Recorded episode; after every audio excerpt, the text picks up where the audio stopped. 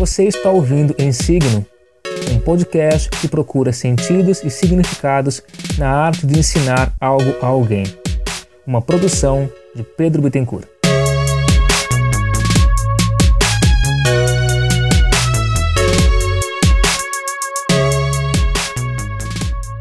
Olá, colega. No episódio 29 de Insigno, eu trago mais uma vez a minha amiga Luísa de Moura, professora de português e de inglês, tradutora e intérprete, para nos dar outra aula. Ela já apareceu no episódio passado para me ajudar a entender como que a gente aprende e ensina idiomas. Se você ainda não ouviu, confere lá também que foi uma ótima conversa. Dessa vez, ela vai nos contar um pouco sobre a sua entrada nesse mágico mundo da interpretação e da tradução, explicando de maneira didática as diferenças entre tradutores e intérpretes. Quem sabe agora você finalmente consiga, assim como eu, entender melhor como que trabalha aquele pessoal do Oscar e dos Emmys da vida. A Luísa também dá mais dicas de coisas que professores de inglês precisam saber fala sobre bloqueios de alunos, nos apresenta ideias que vão muito além da gramática e do vocabulário. Eu espero que você goste dessa conversa tanto quanto eu. Então, sem mais demoras, fique agora com o episódio.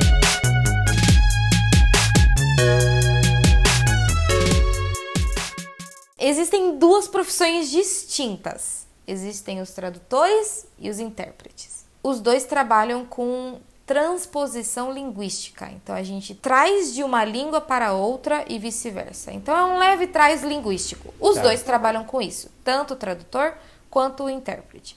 Qual é a diferença entre um tradutor e um intérprete? O tradutor trabalha com tudo que é escrito e o intérprete trabalha com tudo que é falado. Ah, Luísa, mas e aquele carinha do Oscar que a gente clica na tecla SAP? Ele é um intérprete. Ele não é um tradutor. Ele é um leve trás linguístico assim como o tradutor, mas ele faz isso na oralidade. Aí as pessoas elas conhecem aquilo como tradução simultânea, mas o termo correto é interpretação simultânea. E existem duas outro... interpretações. Isso, tá. Nós temos a interpretação simultânea, que ela é o que a palavra diz, né? Você faz ela ao mesmo tempo que o outro tá falando. Ele continua falando ali tá e eu vou falando em cima. E eu vou falando em cima. Então isso exige tecnologia. Eu preciso de um transmissor, eu preciso de fones de ouvido para a plateia, eu preciso de um microfone e eu preciso de uma cabine, uhum. porque eu não posso ter interferência sonora. Então a interpretação simultânea ela é comum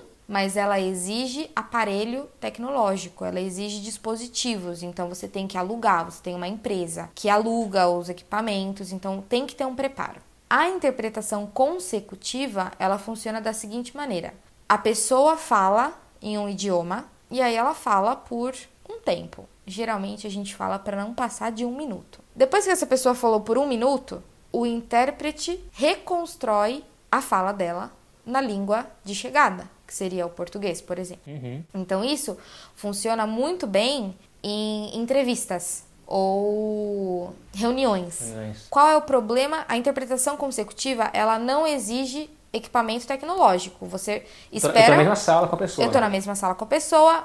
A pessoa fala em inglês, eu espero ela terminar a fala dela, eu falo a mesma coisa que ela disse em português. Qual é o problema? Aquele evento vai demorar o dobro do tempo porque eu vou fazer o discurso duas vezes, uma vez no idioma original e uma vez no idioma de chegada. Existem momentos que não funcionam. Imagina o Oscar, que já dura quatro horas. Se durasse oito, né? Ou duas horas, durasse quatro. Então é impossível. Ou reuniões da ONU, ou reuniões. Entendeu? Sim. Então, assim, é impossível. E se você tem mais de uma língua naquele evento? Não tem como. Por isso que vem a interpretação simultânea. No fim, a simultânea acaba sendo mais comum do que a consecutiva. Uhum. Porque a consecutiva ela exige muito mais do intérprete. É porque o intérprete tem que ficar fazendo o bate e volta também, né? E ele precisa de memória. Porque aí uma questão que eu te perguntar, enquanto você faz a simultânea, na minha cabeça, aparentemente é mais difícil, porque eu preciso ter o feedback de entrada, eu ouço o que a pessoa fala, aí eu processo a informação, já falo algo em sequência enquanto eu estou ouvindo a próxima frase e assim por diante. Sim. Me, me parece um negócio assim. Muito difícil. Muito difícil. Exige muito treino. A gente treina mais a técnica do que a língua. Porque o que acontece? Porque a língua vocês sabem já, né? Exato. O idioma, em teoria, a gente sabe. É claro que a gente sempre estuda pelo menos é, algumas semanas antes do evento. Porque tem um contexto do que a pessoa Exi vai falar. Exato. Então, assim, por exemplo, você vai. Você sabe inglês. Mas você sabe inglês médico? Exato, não sei. Talvez não. Ou talvez sim, se você souber, é muito mais fácil, mas se não, você precisa estudar. Então, eu vou participar de um, de um simpósio de fisioterapia para crianças. Eu conheço a terminologia, eu conheço os tratamentos, eu conheço é, o assunto que os palestrantes vão trazer. Se não, eu preciso estudar a língua também. Uhum. A gente não pode também negligenciar. Eu sei falar inglês, nunca mais vou estudar na minha vida. Sim. Então, não. O, infelizmente ou felizmente, o tradutor ou professor, ele vai estudar o resto da vida, independente da área dele. Porque você tem aí coisas é, se atualizando o tempo todo. Vamos supor que você vai traduzir simultaneamente. A gente trabalha técnica. Então, você treina o seu cérebro a reproduzir aquilo que você está ouvindo. Primeiro na mesma língua. Então a gente, quando está estudando na universidade, e aí pergunta para mim, nossa, tradutor e intérprete é um curso mesmo? É um bacharel. E a gente trabalha técnicas de tradução e interpretação.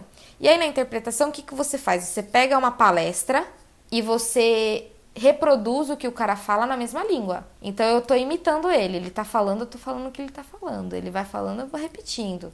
Claro que tem um delay de mais ou menos um segundo no máximo. Depois que eu começo a me acostumar em separar o esforço de ouvir e falar a mesma coisa, uma coisa não interfere mais na outra. Eu ouço e eu falo. A gente chama essa técnica de shadowing, que é sombrear, né? A gente está fazendo a sombra daquele palestrante. E aí, depois que a gente começa a fazer essa técnica, a gente se acostuma com essa técnica, a gente troca a língua.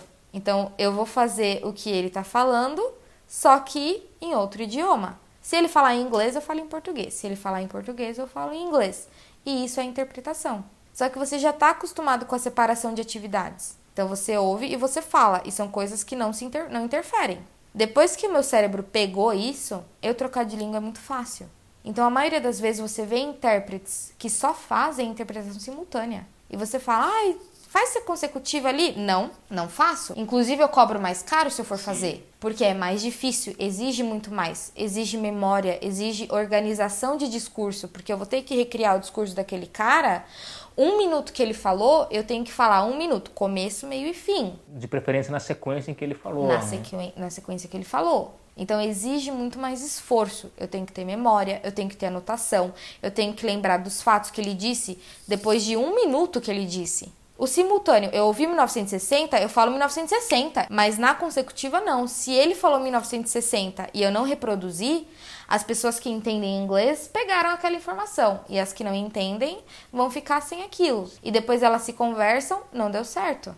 Então, assim, a consecutiva exige muito mais. Para mim e para a maioria dos intérpretes com quem eu tenho contato, a consecutiva é muito mais difícil. E a simultânea não, porque você treinou o seu cérebro. Uhum. Então você vai fazendo. Você não pensa mais, você simplesmente reage àquele estímulo e acabou. E você entende, por exemplo, as pausas.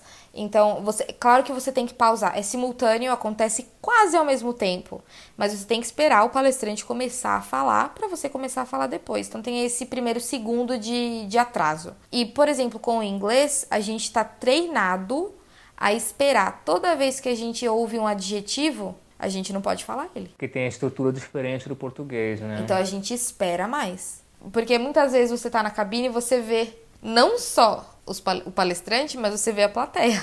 Então você vê o que está acontecendo. Você vê a reação deles também. Você vê a reação dele. Então se todo mundo riu na hora que ele falou e o pessoal que está de fone não riu, a sua tradução não funcionou. Então você vai percebendo, você vai olhando assim na Ou cabine. traduzir errado a piada. Exatamente, não deu certo, a minha interpretação não funcionou. E aí você tenta, ah, ou por exemplo, quando a gente perde informação.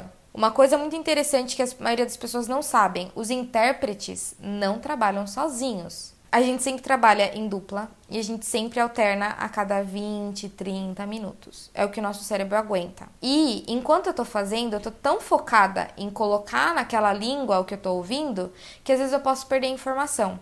Eu posso perder um substantivo importante, eu posso perder um verbo que, que o palestrante julga ser importante ou que ele repete.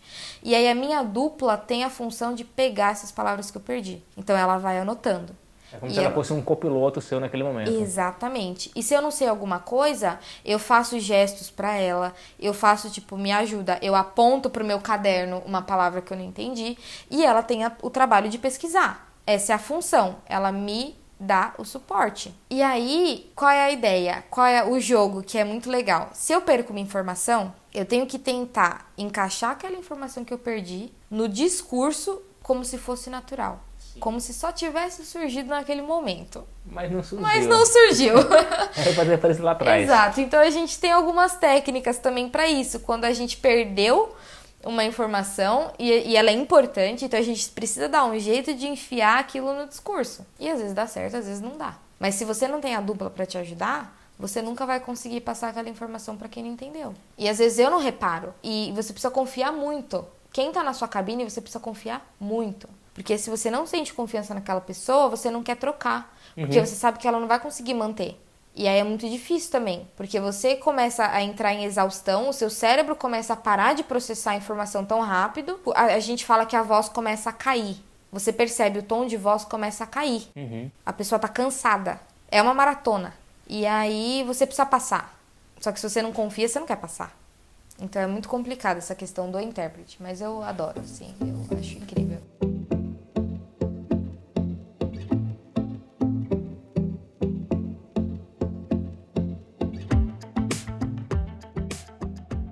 É, eu costumo dizer em algumas ocasiões que o professor ele tem que ser muito bom improvisador. Sim. Mas não assim, improvisador de chegar lá e fazer qualquer coisa, uhum. né? Como diria o filósofo Buzz Lightyear, é cair com estilo, tá? Uhum. É uma coisa, não é só voar, é cair eu, com eu, estilo. Eu tá? adorei esse filósofo. O professor tem que ser um improvisador, mas assim, não é de eu chegar lá e fazer qualquer coisa. Uhum. É de lidar com as cartas que tem no momento. Sim. O intérprete é muito mais do que isso. Sim. Porque o que vocês mais fazem nesse sentido é improvisar. Exatamente. Você não planeja o que o palestrante vai falar. Ele simplesmente fala, você tem uma noção do escopo, qual é, qual é a proposta, qual é o tema.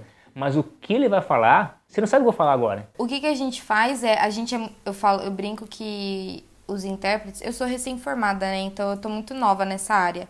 Mas os intérpretes nós somos tietes. A gente chega numa, num evento e a gente já fala: cadê os palestrantes? Eu quero conhecer. Cadê já. esses lindos, né? Então a gente corre atrás deles. A gente é tiete mesmo. Chega lá e fala: Ah, você é o palestrante? Aí ele fala: Ah, sou. Cadê? Você pode me passar a sua apresentação? Então é assim, eu quero conversar com o palestrante para duas coisas.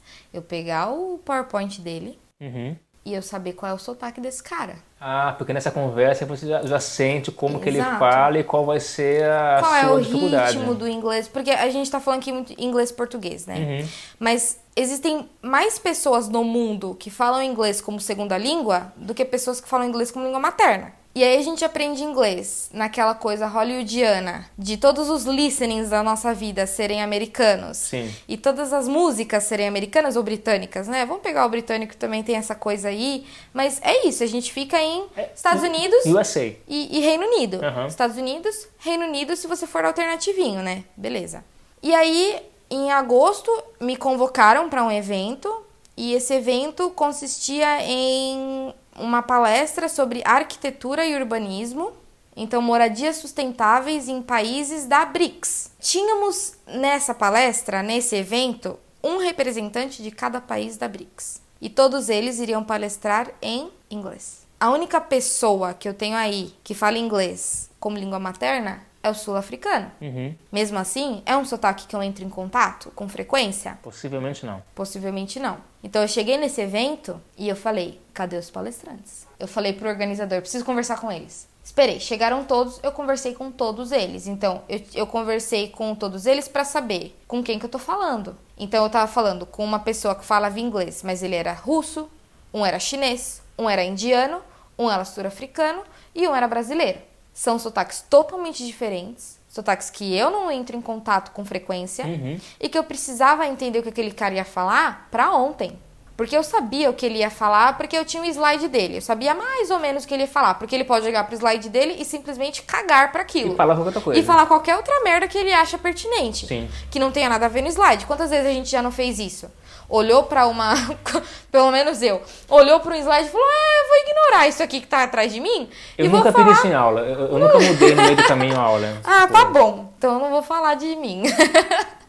eu tinha uma, um norte mas eu não tinha o que eu ia entrar mais em o que eu ia entrar mais em contato, que era o cara falando. Sim. Então eu tinha um indiano que a barba dele e o bigode cobriam a boca dele. Eu não conseguia fazer leitura labial. Uhum. E ele falava para dentro. Ele falava com o queixo inclinado. Então não o microfone dele era abafado. E aí eu comecei a conversar com ele para tentar pegar como que ele faz aqueles fonemas, porque não fazem sentido, né? Então uma coisa muito simples que nem você fala Google, e o indiano ele fala Google. Então ele tem fonemas diferentes. Sim. E o inglês é uma das línguas nativas. Então, teoricamente falando, ele sempre soube inglês, mas é o inglês indiano. É o inglês dele, né? Dele. E eu não entrei em contato com aquilo. Então foi extremamente difícil. A gente teve muita dificuldade, eu e minha dupla, em conseguir entender o que, que ele estava tentando passar. Porque ele não falava de um jeito que facilitava. E aí é, entra muito dessa coisa de que as, os palestrantes muitas vezes não sabem que a gente existe. A gente é invisível para eles. Sim. Então, Você tá na sua cabine escondido lá. eu tô escondida, eles não estão me vendo muitas das Uhum. vezes. E quem somos nós? Para que, que a gente serve? Então ele fala na velocidade que ele acha que é certo, só que o português precisa de 30% mais palavras para dizer uma mesma mensagem do que em inglês. Eu tô em desvantagem pelo assunto, eu tô em desvantagem pelo inglês, eu tô em desvantagem pelo sotaque, então a gente tem que estudar e se esforçar muito mais. Como professor também tem isso, né? Eu tô em menos número. Eu sou uma só, e eu tenho aí 40 ou 50 alunos. Na universidade a gente chega até a 70 alunos por sala Sim. de aula. E aí a gente tem aí alunos que não sabem qual é a nossa função, que acham que a gente vai vir e que estão muito traumatizados. Então a gente tem alunos de os alunos de inglês, eles estão muitas vezes bloqueados ou traumatizados. Então eles chegam na universidade, que foi o meu maior contato. Ah, eu aprendi a vida inteira no ensino médio ou no ensino fundamental só o verbo to be. Não quero aprender inglês, odeio inglês, eu acho que isso não vai prestar pra nada. Ele desvalida toda a sua profissão, ele tá bloqueado, ele não gosta de inglês, então a mente dele realmente não tá aberta e ele tá traumatizado. Você precisa, como professor, lidar com isso. Você tá em desvantagem.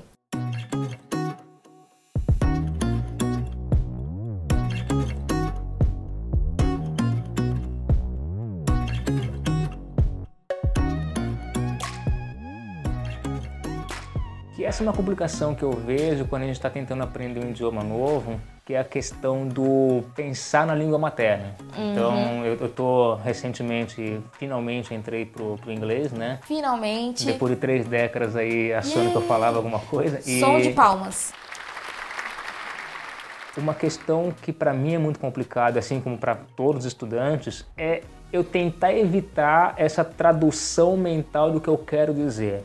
É de eu pensar em inglês direto. Sim. E você que agora está aí estudando o seu alemão, Uhum. mas também trabalhando com inglês na questão de intérprete, é, como que o teu cérebro processa essa brincadeira toda? Como é que... Vamos, vamos falar assim, eu sou uma aluna que gosta de gramática. Tá. Então, eu não me importo quando o professor me explica a gramática ou quando o professor me dá uma tradução, porque a tradução também é muito presente na minha vida. Mas eu, como aluna, e eu acredito que a maioria dos alunos que eu ensino, a gente tem que tentar evitar a tradução. Por quê? O seu cérebro vai fazer um trabalho a mais. A gente, em português, quando eu falo uma palavra, a gente imagina aquela palavra. A gente não pensa em português. A gente visualiza A aquilo. palavra ou o objeto que ela representa? Exatamente. Então, mesmo se aquilo não é concreto, se eu falo pra você amor, Uhum. você vai imaginar uma coisa, você Entendi. vai imaginar um sentimento. Você não, você não vai ligar a outra palavra. Então, a gente está pensando em português ou a gente está pensando em algum idioma? Então, isso é uma coisa que às vezes eu me pego em conflito. A gente pensa em algum idioma ou a gente pensa por meio de imagens e sentimentos? É- Essa é uma pergunta que, obviamente, eu não tenho como responder, até porque a minha formação em, como linguista é zero, mas o que eu já pude tropeçar por aí sem querer Bom, eu como professor de física e essas brincadeiras, eu gosto muito de história da ciência. Uhum. E aí eu gosto bastante de ler a respeito da história da ciência, mas principalmente em como que a ciência foi produzida em diferentes localizações do, do globo. Uhum. Existem alguns conceitos que quando a gente aprende, por exemplo, em francês, eles são mais fáceis de serem aprendidos do que numa outra, num outro idioma o autor francês, quando escreveu aquela ideia, mesmo que você faça uma tradução, pode ser o melhor tradutor do mundo, a tradução ela vai perder um pouco do significado, porque não é que não existam palavras para aquela estrutura semântica, mas é que a ideia funciona melhor em francês. Exato. Eu, eu não sei explicar exatamente isso, eu mas concordo. parece que funciona melhor quando você lê em francês. Não, não eu, eu, eu, entendi melhor, as palavras têm uma cadência, não sei. Se Sim, era... não, isso existe. Eu acho que nenhuma tradução ela é perfeita. Toda tradução perde algum aspecto. Isso é normal. Uhum. E o uhum. tradutor não pode se frustrar por causa disso. Porque no começo eu falava, não, mas tem que, tem que ser igual. Eu quero e, uma tradução verdade, 100%. Exato, não existe uma tradução 100%. Existem traduções que funcionam e traduções que não funcionam. Qual é a ideia? É a gente proporcionar o sentimento mais próximo para uma pessoa que não tem acesso àquele idioma. Tá. A gente funciona como ponte. Então, assim, por mais que não, vai, não vá ser igual, o jeito que as palavras se entrelaçam, o jeito que as ideias se conectam, a mensagem tem que ser o mais próxima do original. Não importa as palavras que você usou em português. Uhum. Então, eu acho que uma tradução que funciona é uma boa tradução mas que os sentimentos, às vezes, que quando você lê naquele idioma, você entende por que, que funciona em francês, ou você entende por que, que funciona em alemão. E aí você tem que trazer no português e achar uma maneira que funcione. Uhum. Mas não vai ser igual. Ele vai chegar perto e causar a mesma sensação. Ou algo parecido. Ou algo parecido. O mais parecido que você conseguir como Sim. tradutor. Ou o mais eh, parecido que for possível também. Que for às possível. Vezes você pode pegar outros Às vezes o seu idioma ele não te permite. Uhum. O idioma não permite. Então a gente tem isso no alemão também. Uma coisa que o alemão, para mim, é uma dificuldade imensa até hoje, depois de quatro anos com a língua, é que não existe gerúndio. Eles nunca estão fazendo nada. Exato. e aí a gente vem de, pelo menos eu, venho de um idioma que a gente usa, a gente usa e abusa. Abusa um pouco, né? Muito do gerúndio. A, a, gente geralmente vai estar abusando dele direto. A gente vai estar abusando. Então, assim, a gente faz muito esse o uso do gerúndio. A gente vai para o inglês, onde a gente tem o continuous em todos os, os, em todos os tempos verbais. Estou sofrendo com continuous, você, eu vou confessar aqui. e aí você vai, você tem essas duas bases e aí você chega no alemão e ele fala: "Não existe. Não existe ele está vindo." Ou eu estou comendo. Ou ele veio ou ele não veio? Eu, eu falo que ele vem naquele momento. Ele vem no momento. Mas não é igual. Ele está vindo. Entendeu? Sim, a, a, gente, a gente pega a mensagem pelo contexto. Exatamente, a gente pega a mensagem porque a gente pega. Mas é uma estrutura que me falta. Então é uma dificuldade que eu tenho. Claro, não, eu nunca vou conseguir falar. Cadê Fulano? Ah, tá vindo. Uhum. Eu não consigo falar isso em alemão. Então, quando alguém fala, cadê fulano? Eu falo pro professor, ele vem. Só que em português isso tem outro significado pra gente. Sim. Entendeu? Então, eu como tradutora, eu preciso entender que se eu ler um texto em alemão e estiver escrito ele vem, eu tenho que pensar se aquilo é ele está vindo ou se aquilo é ele vem. Eu tenho que achar a melhor maneira de colocar aquilo no português. A gente odeia repetir coisas, a gente repete muito na fala, mas a gente não gosta de ter repetição na escrita. Fica feio, né? Exato. Aí você tem um autor que fala, e fez isso, e escreveu, e foi à escola, e foi ao banheiro, e comeu, e tomou café da manhã. E aí eu, como tradutora, eu tiro aquilo, porque eu não gosto de repetir. Eu tô certa? Será que você pode fazer isso? Essa é uma boa pergunta. Será que eu posso fazer isso? Não, eu tenho que manter o estilo de um autor. Uhum. Então eu preciso pensar em muitas coisas como tradutora que como escritora, como leitora, como aluna ou professora eu não penso. O que eu acho legal disso que você falou é que, como tradutora, como professora, a gente tem que sair do lugar do eu, né? Uhum. E pensar, como tradutora, então, eu vou pensar no meu autor, eu vou pensar em quem vai receber a mensagem. Sim. Mas de preferência em como que o meu autor quer que o leitor receba a mensagem. Exatamente. E a gente trabalha muito isso, por exemplo, o estranhamento. Então, eu tô lendo um livro em inglês. E no meio do meu livro em inglês, eu tenho uma palavra em francês. Uhum. E, o, e o, o, autor não colocou tradução. E eu não falo francês. Aquilo é estranho para mim. Uhum. Se eu for traduzir aquele livro, eu não posso traduzir aquela palavra em francês. Tem que manter o francês. Eu tenho que manter. Foi estranho para mim, então tem que ser estranho pro meu leitor. Certo? Porque o, autor, o autor, queria colocar Exatamente. em francês. O autor queria que fosse estranho. Ele queria que você não entendesse. Isso acontece em filme, isso acontece em um monte de coisa. Quando você tá naqueles filmes de guerra e a pessoa começa a falar em russo, né? Porque os russos sempre são os vilões Sim. nos filmes americanos. Então, você pega lá, eles estão falando em russo. Não tem legenda, a maioria das vezes. É pra você sentir aquele estranhamento. Que é pra você sentir o estranhamento. Aí vai lá o bonitão que fala russo, o, a pessoa que legenda, né? O dublador, ou enfim, e coloca tudo em português você acabou com o estilo daquele diretor, daquele autor, daquela pessoa. Então a gente tem que ter essa consciência.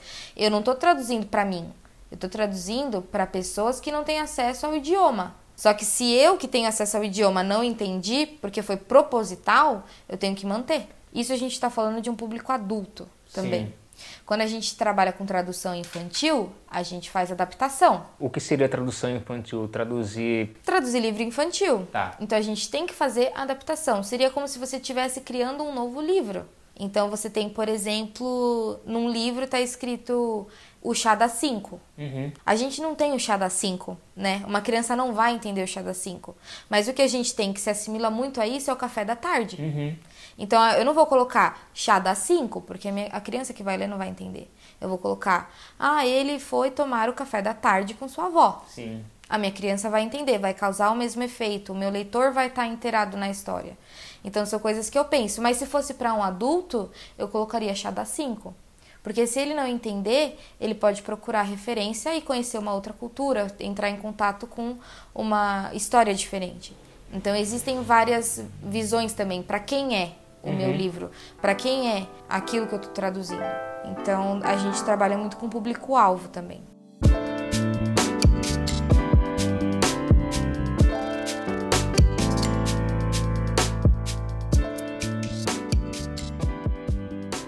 O que você acha mais difícil? Encarar uma, uma interpretação simultânea num congresso de física de partículas? Calma ou se você acha mais difícil você encarar uma turma de nutrição do primeiro ano, são 70 estudantes. A outra pergunta, que é uma provocação, que está mais uma vez embutida nessa, é com relação a essa questão de invalidar logo de cara aquilo que você está fazendo. Hum.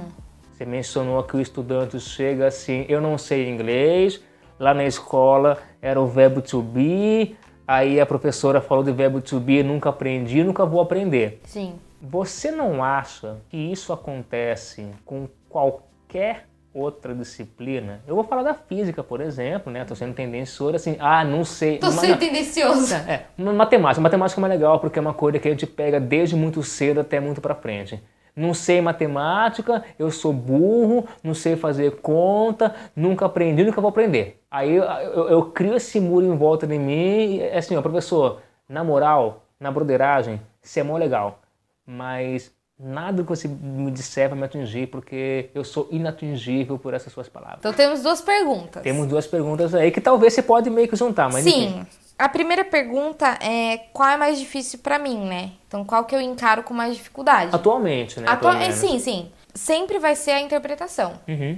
Pelo simples fato de que não é uma profissão consolidada na sociedade. Tá. Quantas pessoas na nossa sociedade, no mundo, entendem a função de um intérprete. A gente chama de tradutor ainda. Exato, então a gente não tem nenhuma nomenclatura, a gente não tem um sindicato. Uhum. Então a gente tem o Sintra, que é o Sindicato dos Tradutores. Não tem o Sinter. Exato.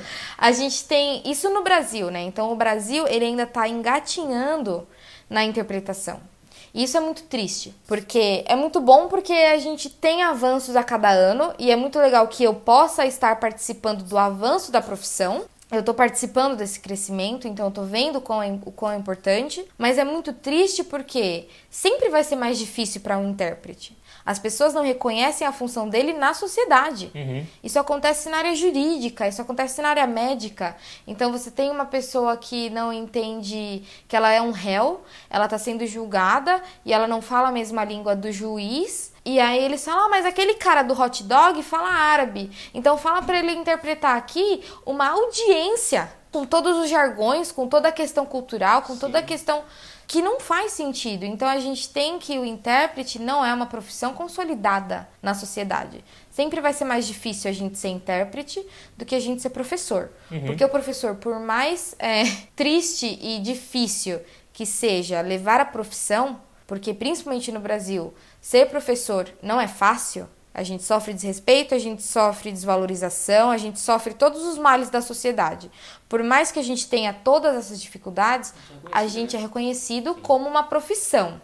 E importante. E importante. É importante. Todo mundo sabe que é importante. A gente não dá valor, mas a gente sabe que é importante. A gente sabe quem é o professor. A gente sabe ou imagina qual é o papel dele dentro da sociedade. Sim. Então, por mais que seja difícil, a gente não invisibiliza aquela pessoa. O intérprete, ele é invisível. Uhum. Mas a gente não pensa que se eu não tiver é, um intérprete e a minha plateia não souber inglês, a palestra daquele doutor que veio de Milão é inútil. Não importa que a pesquisa dele seja tecnologia de ponta de onde ele veio, ninguém vai entender se eu não estiver lá. Uhum. Então, olha a importância que tem um intérprete, olha a importância que tem um tradutor. Mas isso é a gente é invisível. Então tem esse lado. Quando eu assumo a função de intérprete ou de tradutor, eu assumo essa invisibilidade. Quando eu sou professora, eu tenho outras dificuldades, mas eu sou reconhecida. Ah, você é professora. Ai, que legal. Você dá aula. E aí a gente entra na segunda questão. Mesmo o professor, ele sendo reconhecido, a gente tem essa coisa de invalidar ou descredibilizar o trabalho dele, uhum. porque o aluno ele sofre um bloqueio e um trauma daquela matéria. Eu não acho que acontece só nas línguas. Eu acho que acontece em qualquer matéria. Porque eu tinha bloqueios. Quando as pessoas perceberam que eu tinha facilidade, ou quando eu percebi, talvez seja sido uma coisa minha, eu percebi que eu tenho facilidade em português, inglês e literatura. Uhum. Eu automaticamente vou negligenciar todas as outras. Então eu crio barreiras porque eu já sei isso aqui, ó. Eu sei essa área, eu me sinto confortável nessas aulas. Para mim é fácil, mas eu não vou é, me aventurar na física e na química porque é muito difícil. Eu sou de humanas, eu não sou de exatas. É, é uma frase que eu tento combater muito, né? Ah, eu sou de humanas. Exato. E, e qual foi, por exemplo, eu sinto que isso me atingiu muito porque eu sempre gostei de física, uhum. mas eu nunca me senti inteligente o suficiente para entender física. Você não se sentia confortável com a Exatamente. física, né? Exatamente. E aí quando a gente não se sente confortável, muitas vezes a gente se fecha. Sim, é mais fácil. É né? mais fácil. Então eu acho que todos os professores sentem isso. O seu aluno tem um bloqueio. Só que eu acho que o que a gente usa para quebrar esse bloqueio é totalmente diferente. Então, um professor de física, um professor de matemática, um professor de história, geografia e o professor de inglês, eles vão usar metodologias diferentes para quebrar o bloqueio daquele aluno. Isso se eles descobrirem que aquele aluno tem um bloqueio. Porque às vezes é um bloqueio mais cognitivo, no sentido de ele realmente não entendeu essa sentença que eu dei, uhum. ou às vezes é um bloqueio mais emotivo, assim, ele não gostaria de estar aqui. Exato. As frases que eu estou falando, ele está tentando rebater com esse escudo mental e aí eu preciso furar essa barreira, Exato. né? Exato. E a gente tem isso, por exemplo, em inglês, a gente tem isso muito na pronúncia. Então, quando a gente percebe, porque é muito fácil, como professora de inglês, por exemplo, você começa a perceber o bloqueio do aluno conforme a produção dele. Uhum. Então, às vezes você tem um aluno que ele escreve perfeitamente bem. Tá. Então, assim, é lindo. Você lê o texto dele, é maravilhoso. Você pergunta para ele, how are you? Ele não consegue te responder. Entendi. Então, o bloqueio ou o trauma, ele aparece muito na fala. Porque é quando o aluno precisa se expor mais. Eu preciso falar, eu preciso me expor, eu preciso formar estruturas sem o tempo de pesquisar. Por isso que é sempre mais difícil falar do que ouvir e escrever. E, você, e o professor tem que estar ciente disso. Porque às vezes o aluno fala, ah, eu, eu não sei inglês porque eu não sei falar. Mas às vezes ele sabe ouvir muito bem, ele sabe escrever muito bem e ler muito bem. Ele até poderia falar muito bem se ele falasse de Se fato, você né? entendesse que ele tem aquele bloqueio, que ele tem aquele trauma. Então, como que a gente vai desarmar isso daí? Então, é uma coisa que o professor precisa pensar. Outra coisa que o professor de inglês precisa ter consciência, que eu aprendi isso faz não faz muito tempo, deve fazer um ano e meio, dois anos, que eu aprendi que o professor de inglês não ensina só inglês. Você ensina um monte de, de habilidades da vida. Então você exercita pensamento crítico, você exercita criatividade, você exercita uma série de questões de habilidades sociais, habilidades comunicativas, habilidades empáticas, que o seu aluno vai aprender isso desde o ensino fundamental, ensino médio, papapá, então trabalho em grupo e tal. Só que quando ele vai aprender inglês, a gente vai ignorar tudo aquilo e aprender só o idioma, ensinar só o idioma. Não, você não vai ensinar só o idioma. Eu preciso ensinar pensamento crítico para o meu aluno. Então eu não vou dar só uma historinha para ele ler.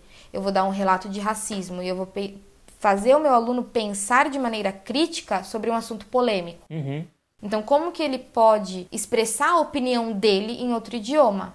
Porque o maior problema do aluno é: ah, eu me sinto uma criança falando inglês. Que é o que eu sinto. Eu me sinto uma criança falando alemão. Uhum. Mas é porque eu ainda não, não tenho estrutura suficiente para expressar a minha opinião, as minhas, é, os meus valores, as minha, os meus princípios. Então eu preciso, como professor, ensinar isso para o meu aluno. Como que você pode expressar os seus valores, os seus princípios e as suas opiniões, as suas críticas sociais? Porque não adianta eu saber só isso na minha língua materna e eu nunca vou conseguir falar disso com alguém na língua que eu tô aprendendo. Porque isso passa muito longe de só vocabulário. Exatamente. Né? É saber se expressar. Uhum. Só que isso não é uma questão somente linguística. É uma questão social, assertiva, empática. O professor tem que ter noção disso. E aí você vai vendo, o seu aluno tem dificuldade de falar em público, ele vai ter dificuldade de falar em público em inglês e em português. Com certeza. Então como que você vai exigir que ele apresente um seminário em inglês se ele não consegue apresentar um seminário em português? E como que eu posso quebrar isso? O ensino da língua inglesa não é somente você virar para ele e ensinar fruta em inglês, porque o vocabulário ele pode adquirir é, sozinho. Sim, com leitura, com Exato. filme, sei lá. Mas essa prática de colocar o idioma mesmo em uso uhum. é uma coisa que vai muito além de gramática e vocabulário.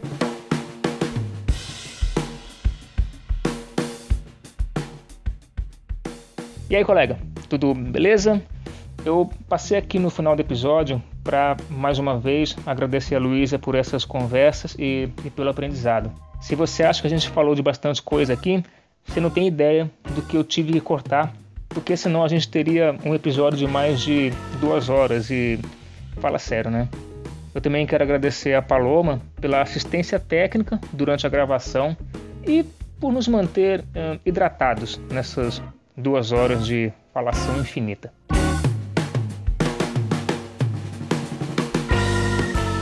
Também quero pedir para você, ouvinte, me ajudar a continuar com o podcast. Eu estou me aproximando aí do encerramento dessa temporada. A gente vai ter mais um episódio no final do mês e aí fazer uma breve pausa em dezembro e em janeiro. É provável, e eu não estou prometendo nada, mas é provável que o Insignum retorne em fevereiro. Mas até lá eu dou mais detalhes e informações. Então compartilhe aí nas suas redes, coloca nos stories do, do Instagram que você está ouvindo a gente pelo Spotify, coloca um link no Twitter, no Facebook, me avalia com cinco lindas estrelinhas lá no iTunes. Vamos encerrar 2019 fazendo se concretizar a profecia de ser de fato o ano do podcast no Brasil. Até porque em 2020 eu vou dizer que um, 2020 é o ano do podcast no Brasil. Tudo de novo. Então, sei lá. Mas eu já falei demais aqui nesse encerramento, então eu vou ficar por aqui. E você já sabe, a gente se vê talvez daqui uns 10 dias.